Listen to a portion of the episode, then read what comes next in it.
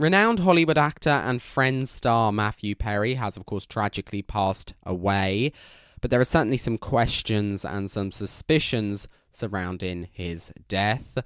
And why are so many members of the British Parliament unwilling to have a debate on excess deaths? Could it be because they know they got it wrong? Hello, everybody. Hayden Appleby here from Utter Truth of Hayden Appleby. Welcome back. And the news that everybody has been collectively almost grieving, sad over for the past few days is, of course, that Friends star Matthew Perry has indeed passed away. Now, this took place at the weekend just passed at his Los Angeles home, and the timing is really upsetting, frankly, because most recently, he has been in the headlines for the release of his memoir, where he opens up about his drug addiction, his healing, all of these topics. So it's sad that now he is, of course, in the news for devastating news. But I want to begin by simply stating that a man passing away is tragic. Hopefully, that is something we can all agree on, whether you like his acting or not, his politics or not, his using drugs or not. I do not understand why people have to, you know, jump to making such elaborate statements about, well, did I like him? Did I not like him? Look at what he said then. Just give it a moment. Can we please just put out a message of love to begin with before we start talking about what happened and making assumptions? Give the family the time they need, people, which is why I don't cover things like this like the day after it happens, because people need time to let it sink in, right? But what do we know now? Well, it was initially assumed to have been a result of a drowning that occurred after some dispatch audio displays a reference to paramedics responding to a, quote, drowning.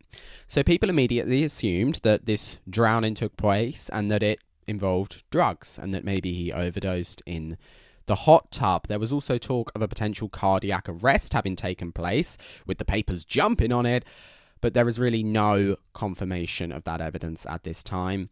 What we do know now, though, however, is that Matthew Perry's toxicology report has been released, in part at least, displaying that there were no traces of methamphetamine or fentanyl in his system at the time of death, basically ruling out the possibility of an overdose. So that is very interesting.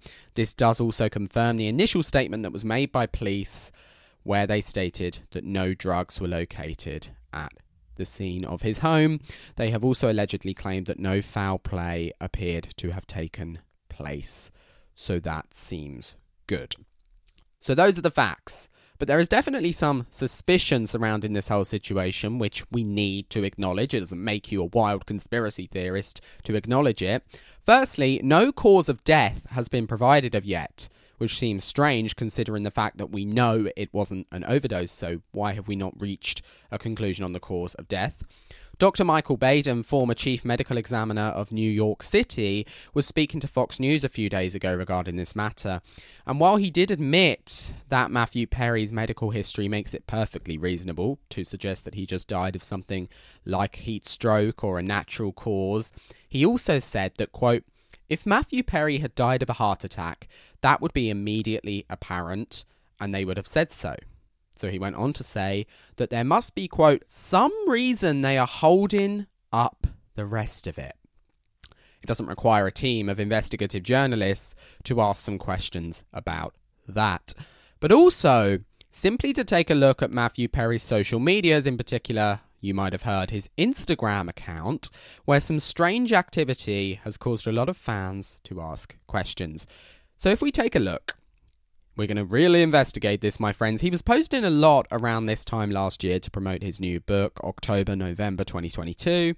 But then his posting habits slowed down a little. So if we see here, he posted on the 14th of November 2022. And his next post wasn't until over a month later, on December 15th. It was then over four months until he posted again on April 18th, 2023, and was then almost six months until he posted again on the 11th of October this year, just a few weeks ago. So it seems that he isn't a regular uploader to social media. But this pattern soon changed this month, these last two or three weeks alone. You see, in the last three weeks, He has posted nine times on Instagram. And some of these posts in particular have certainly raised some eyebrows, as six of them seem to be very weirdly referring to Batman. On October 7th, oh, apologies, on October 17th, he displays Batman TV screens on his Instagram saying, quote, No need to worry, everybody, I've got the streets tonight. Followed by a photo of an LED Batman two days later, where he said again, quote, Sleep well, everybody, I've got the city tonight, dash Batman, quote. Followed by another photo of a board reading Batman plays pickleball, caption WTF two days later, yet again. Then, two days later, again, he posts about essentially a video of three objects being put on a table and he says, quote, This is what I've had to eat today. I'm Matman. And then things get a bit weirder because on the same day, he posted an image of a pumpkin with the Batman symbol carved into it, captioned, quote, Do you know what I mean? Then on the same day, he posted a video of the moon, captioned, do you understand what I'm trying to tell you? I'm Matman. And finally, perhaps the weirdest, actually scariest one of these obsessive Instagram posts. On the same day as the last three posts, he posted a photo of him in what appears to be the very hot tub that he then died in five days later on October 28th. The caption reads, quote, Oh, so warm water swirling around makes you feel good? I'm Matt Batman. Now, with a simple Google search, you learn that the Batman logo is actually a symbol of hope, fear, and justice. There is also another photo where a painting can be seen in the background reading, quote, I forget what I forgot from a couple of weeks ago. So, yeah, let that all sink in. What I haven't liked about this, though, is the fact that folk, as normal, have immediately started sharing theories online before his family and friends even have the chance to acknowledge the tragic thing that's taken place, which isn't fair. That's not ethical, because he is a human being with human companions, and we should respect that. Not just, you know, he's not just a person we can jump to for some cool journalism story. But there is a lot of weird behavior here, and perhaps for good reason, you know. While he has supposedly always associated himself with Batman, the fact that this obsession with Batman, these posts suddenly start appearing, the photo of him in the hot tub, the place he passed away supposedly, the weird quote, Do you know what I understand now? or Do you know what I mean now? People have been asking questions, and I think that's fair enough. In fact, before he even passed away, people were questioning this, commenting, like, What is all this Batman about, Matthew? Are you speaking in code? Do you need help? Now, I don't believe that we should jump to conclusions. And the last person who saw him before he passed away, Athena Crosby, says that this wasn't a cry for help. He was actually in a good state of mind at the time. People are just launching conspiracy theorists, and that what happened was a coincidental accident.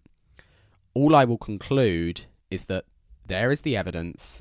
There is definitely what happened, you know, on the day. That is what is being alleged by police, by the medical examiner. And while we can definitely form our own opinions and be suspicious on all these Instagram posts and the fact we don't actually have the full medical report and cause of death yet, let's have respect for people around him too, my friends, because it might not mean anything at the end of the day. Like, it's Halloween, it's been Halloween, Batman, you know, he's always kind of been into Batman, but. Let's wait and see what comes out next. Let's not jump to any conclusions, but what I will say is it's definitely all very suspicious. I really don't think it makes you a nut job to acknowledge that. In fact, I think it makes you a nut job to say, oh, there's nothing suspicious there. Like, what? Really? But what I will also say is that we know what Hollywood is like. Andrew Bridgen. If you haven't heard of him, he is the British Conservative MP who is actually conservative surprise, surprise, and was chastised and told off by Parliament after criticising COVID 19 vaccines and questioning the rise of excess deaths in society and whether they could be coming from COVID treatments and protocols as opposed to just COVID itself. What a crime to question such a thing.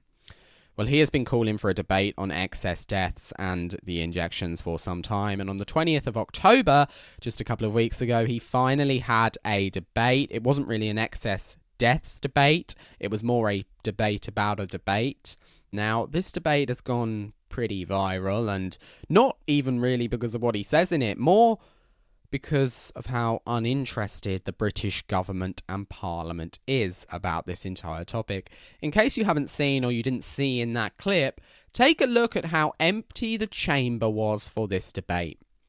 If we count how many people are present, there are around 15 to 20 people in the entire room, some of whom might not even be MPs, who knows? And there are over 650 MPs. This means that around roughly 2.5% of Parliament bothered to attend this debate. Here is a debate that took place a few months ago on Partygate.